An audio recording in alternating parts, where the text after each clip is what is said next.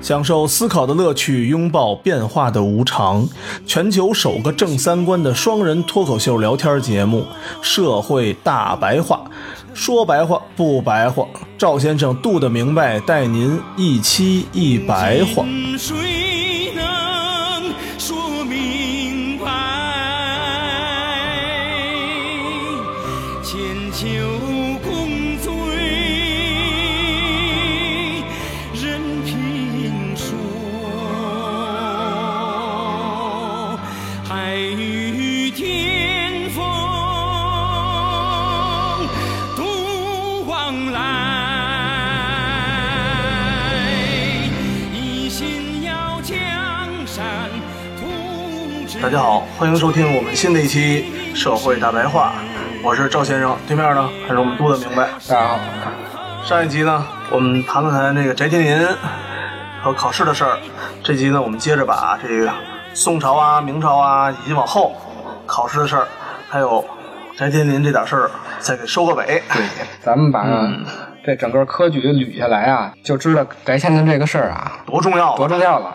嗯，唐朝的时候不是没有面试嘛，嗯就两个试，一解试，一省试。宋朝的时候就有殿试了，就是皇上面试了。嗯就因为有一次考试考完了吧，这帮学生说不公平，皇上就加了一个殿试，从这以后成了一个嗯就嗯多加一嗯个，多加一个吧。多加一个，多加一个吧，就成惯例了。嗯而且宋朝的时候，把这个一年考一次变成三年考一次，嗯因为确实那会儿太远，交通不方便。然后一年来回排队跑吧，大多数都在路上嘛。没法学习了是吧？对呀，那会儿又不像现在有高铁。对，还有一个就是王安石变法的时候，把这明经科给取消了，嗯只留了进士科一科。嗯这个是一挺大的改变啊，就是统一科目了。这么着的话，标准就统一了，因为原来这两更公平了。对，更公平了。进士科考这试都必须得写议论文，你都必须得谈的实事儿。死记硬背这波被 pass 掉对了。，比较低等的那个我们就不要了。到了明科举的时候，解释就变成乡试了，改名了；省试就变成会试，但是还是这意思嘛。而且啊，比较重要的就是建立了官办学校了。这真是一个大举措啊呀、你要想参加乡试，你首先要在抚州县官办的学校嗯上学。嗯，你要上这个官办的学校啊，你要参加这个官办学校本身的考试，那个时候要花很多钱吧不用花钱，你只要考过了就行。哦，这个科叫童生科，就相当于现在咱们的那个中考，类似于嗯，你只有中考过了，你才能上高中，哦，高中毕业了，您才能好有的资格参加高考大学考。哎啊，高中毕业就相当于那会儿就叫就是乡试你过了，就是举人。嗯，童生科过了，进入到这个官办学校上学了，你就是秀才。童生科的这些在校学生嗯，就叫秀才。还有一个特点就是八股就慢慢确立了。最后一个比较重要的一点就是分地区嗯录取，原来是不分的。哦，明初期的时候，嗯，有一次考试，所有的中榜的人全是南方人，没有北方人。嗯 啊，后来就急了，因为这事儿好像还杀了一个人。哦，最后定的就是南边儿嗯，录取百分之六十，北边儿录取百分之四十。啊哦，后来又加了一个中部，就是大概现在这个西南、云南、贵州那边儿。嗯就是咱们画省招聘的雏形是对，吧？这就是嗯省招聘的雏形。你说咱们现在有高考啊，真的能到现在这个地步，多少年的改进啊，对，这就是一步一试步错过来的。多少年啊！恨不得他妈试了一千年，我操！大家说这个试了一千年的一个玩法不公平，这个科举应该一千三百多年吧，啊从隋唐一直到一九零五年废科举。你想想，有啥东西是经过了一千三百多年的测试，最终完成的一个事儿啊？这个是中国帝国能够长期稳定发展的一个最大的原因，就是这个科举制度。嗯明代完了以后啊，到清朝的时候就是按省了。嗯原来是分三个区，后来就分各省，嗯各省占多少名额。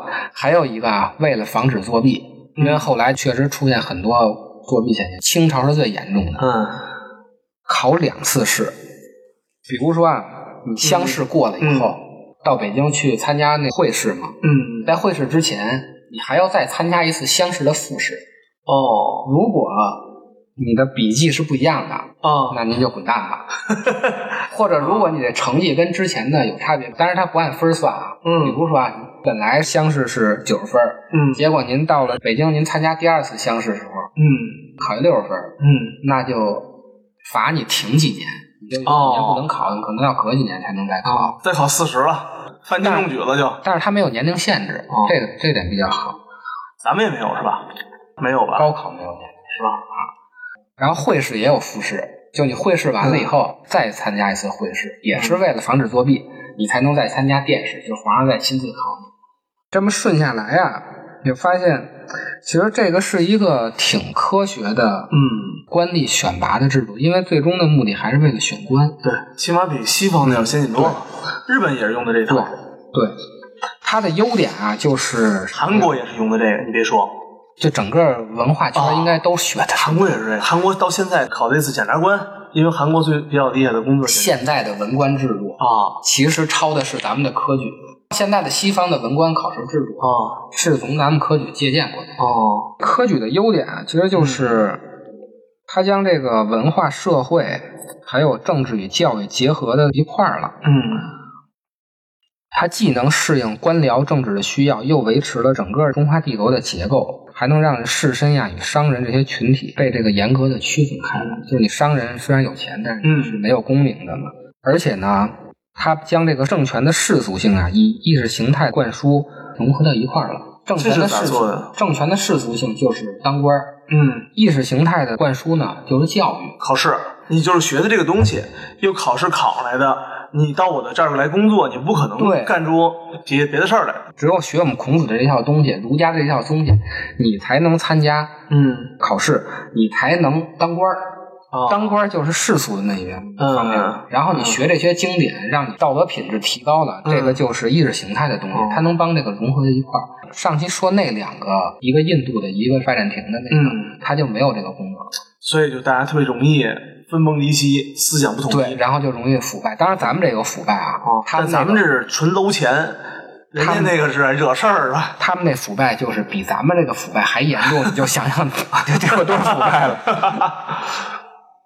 还有啊，最重要的一点就是将地方上的精英纳入政权中来，分享权力。 嗯当时唐太宗就说了啊，天下英雄入伍购中，在那个科举的时候，满洲人入关的时候，嗯干的第一件事啊，就还没统一中国的时候，嗯由多尔衮科举就开始了。哦其实他就是为了分享权利，别让这些精英啊，嗯你不在我这个权利当中，你自己另立一山头，你跟我这对着干，我这分你一半儿，都是 C 什么 O 对是吧？ 对对您是 CFO，他是 COO，对他是 CEO，？你不是觉得你自己牛逼吗我是投资人。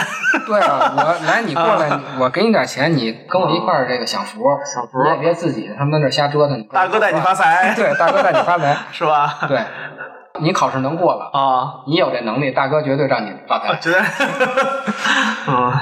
所以这个我看了很多，所以什么华为管理、阿里管理、腾讯管理、小米管理等等等等。其实说到底啊，说到那个内核啊，还是大哥带你发财的 意思，你知道吗？只要你肯干，只要你能每天能折腾，嗯，那我任正非我就大哥带你发财。大哥对，是不是？只要你能豁得出去，只要你能九九六，只要你能不回家，那好，我们马大哥带你发财，对，大家照死了干，然后我这帝国就靠大家了，嗯。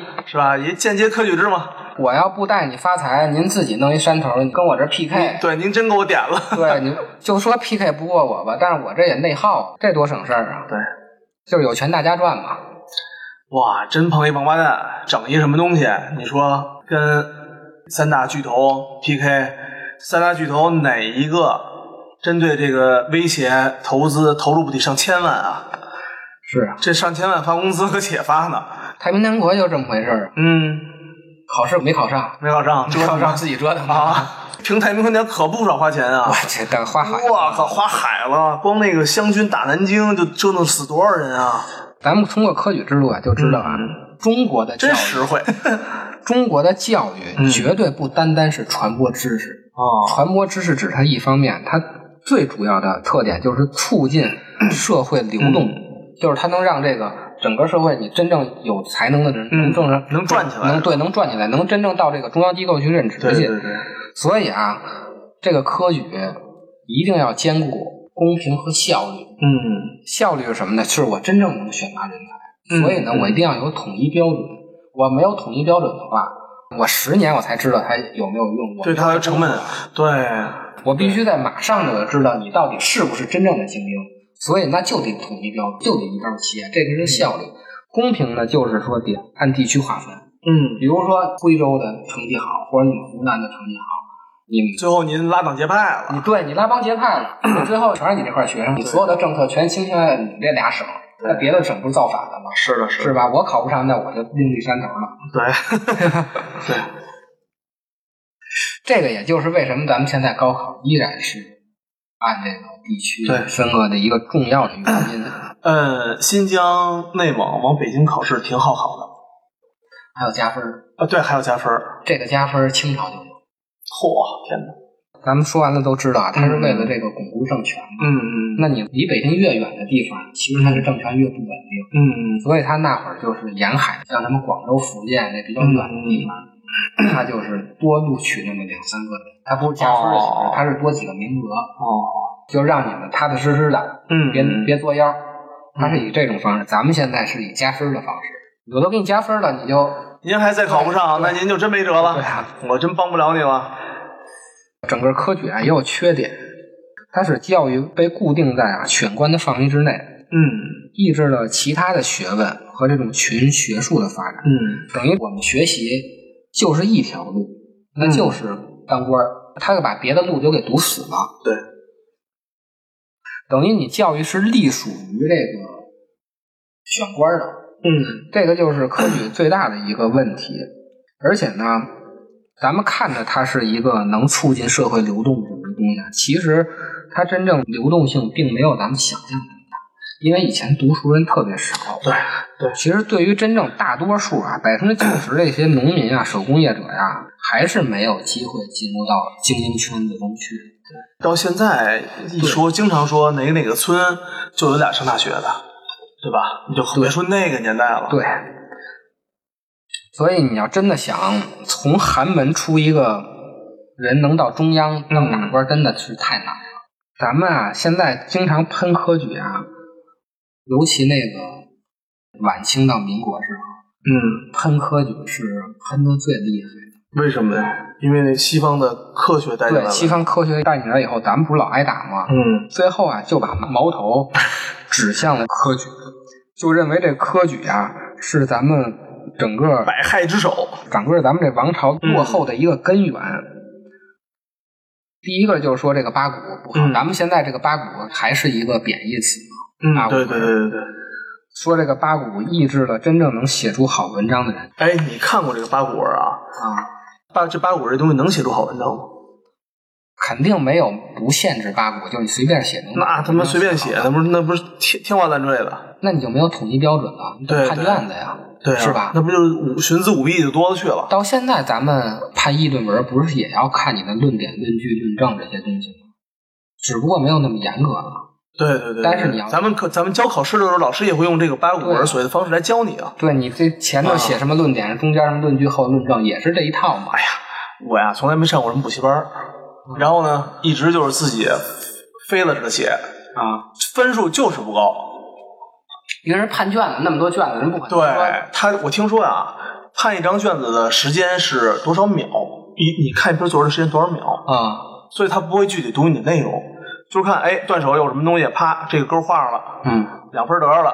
那哎中间什么东西有，对啪对你的论据这一行里出现这四个字儿的好给分儿。找关键词，对，嗯，好像是一篇文章是八十秒、五十秒还是多少秒？这个是一个标准化的流程，嗯你只有这样才能做到公平。对如果你都天花乱坠的写，没有标准答案的话，那怎么判断谁写的好，谁写的不好？对，尤其这个文无第一，武无第二，这个没错文章的话就不好评嘛。所以这个八股是一个必要的条件。中国人啊离不开这个。咱们写方案还是八股这个格式，前后逻辑颠倒什么的，还是最终最终最终还是推翻了按照那个八股逻辑也好，所标准逻辑去做去写。这个问题啊，其实清朝的时候嗯就有人提出来了，就这一个什么逻辑呢？就是如果你真的牛逼的话，嗯你是既能写出八股文，你还能写出就是八股文以外的文章的。真正的精英是不会被八股文限制你考不进来的，真正的精英是不会被形式所限制对的，。他是不 会，就跟现在咱们的，如果你真正是一个牛逼的人，你不会因为应试教育把你这个才能淹没的。没错，没如错。果你应试教育这关没过，只能说明你这个精英不完善，你不是那个全能的精英。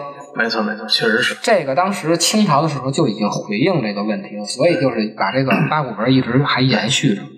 嗯，纪晓岚啊，曾国藩啊什么的，对吧？这不都妥妥的吗？对，其实这个科举啊，它是一个技术手段。嗯，咱们老说中国落后的根本原因，说是科举制造成的，它其实不是科举制造成的，它是政治制度造成的。嗯，科举只是一个技术手段。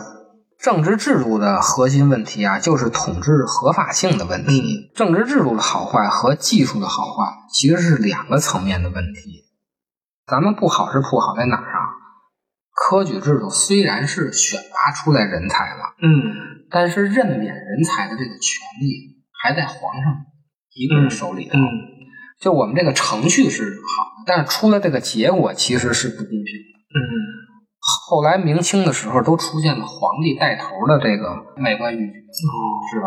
没钱那就没了是吧？钱了嘛，它结果确实不公平了，但是找这些官的这个过嗯程其实是公平。就科举制本身，它是一个好的这种技术手段。咱们古代国家呀，跟现代国家的区别在于哪儿啊？就我们现在分这个政务官和事务官，嗯政务官呢就是掌握大方向的，应该是政务官。嗯它应该是由人民选出来的。嗯就是你真的是为老百姓服务的，那我们就选你们。事务官呢，就是具体办事儿的。嗯具体办事儿其实就牵扯到你得有技术能力，你得有专业知识，你才能具体办事儿。所以现在咱们呢是政务官是民选，然后呢事务官呢嗯是要考试的，就是现在咱们考职称，嗯，这个专业的你就要有这个专业的能力，嗯你才能做这个事务官。对，但是呢，政务官呢都是民选，代表大会选出来的人嘛。古代呢，他这种官僚体制它是反过来的，他的政务官不是民选的，他是考上来的。嗯然后事务官呢，都是这些考上来的官儿自己招募的。比如说你当了一个省长吧，嗯然后你下边的这些各个是行政的，嗯是是搞经济的，还是搞这个运输的，还是搞这个人口管理的，嗯这些乱七八糟的，你自己找，你爱找谁找谁。嗯，那肯定找亲戚了，那肯定找这就给全钱走后门的，全走门了呀。一点专业知识没有。嗯这个才是咱们中国古代的这个问题，它是一个政治制度问题，它不是科举造成的这个。嗯虽然啊，咱们的教育不再依附于仕途了，就这个嗯教育咱们分离出来了，学西方的现代教育了，嗯培养出各行各业的人才。但是仕途这条路啊，到现在来说还是这么走。还得需要考试。您就在百度上打一个省 长，嗯你看看啊，嗯你挨个点点那个学历，嗯，百分之五十都是博士。对对对对，咱们还是所谓的“学而优则仕嗯”，就是你要想走仕途这条路，考试是硬件儿。所以咱回到翟天临这个问题啊，为什么他这个事儿这么严重？嗯，动了我的根基了，你动了我这套整个国家的这个体制的问题了，你知道吗？你首先得密罪码你给我破了。对呀、你首先你得罪的是学术界。嗯其实你得罪学术界还好说，嗯但是由于咱们这个科举制度这么多年了，嗯，咱们这选官还是从这个考试中来，你等于把我这块遮羞布给我掀起来了。说白了，他惹的是权力集团。对，你学术造假就不单单是学术的不公平，它还涉及到官吏任免的不公平。没错。你说就是，你这博士哪来的呀？对啊，这就什么问题都能问出来了。虽然啊实际的公平不公平咱们另说，但是呢，一定要给大家做出一个样子来，我们一定要是公平的，对吧？对对，所以你他一定要杀鸡儆猴。而且，就算学术界其实也非常难，那博士都是让这个人类文明从零到一的 人，不是从一到一百那些人。不是你们玩儿呢啊，跟我这儿。从零到一非常难。日后这几年啊，想走后门儿、想上学的，可能就悬了。对，是吧？国家会正好借你这个头儿，大肆发挥一下，对，把所有那些能够走后门的这些小漏洞全都给你堵死了。咱们看科举就知道啊，这整个的权力的嗯稳定和不稳定啊，跟从这个地方上吸取的人才的公平和效率嗯，有很大的关系。虽然不一定真的是又兼顾公平又兼顾效率，但是我们在让大家看的时候，起码要表一个态对。我们是选贤任能，我们是天下为公的，嗯，对？吧？我们是选举出来的，或者我们是培养出来的，对我们是挑选出来的。我们真的是嗯既有公平又有效率，真的对选官制度。所以只能说翟天临这个逼啊，就装作逼，说你得罪谁不好。你涉我们国家的一个运行根基了，这都是一个，对吧？你惹的啊，都是那些最聪明的人说 出来的。我对， 我跟你说，这帽子一扣吧，最高能扣到哪儿？危害国家安全。是啊，相当于你是用了什么手段，把我们这个人才的晋升机制给破坏了。对，没准这里头就出个省长，就让你给让让对让对让你我塞进了穷人的口袋，我像一只贪婪的耗子，我被富人收养起来。哎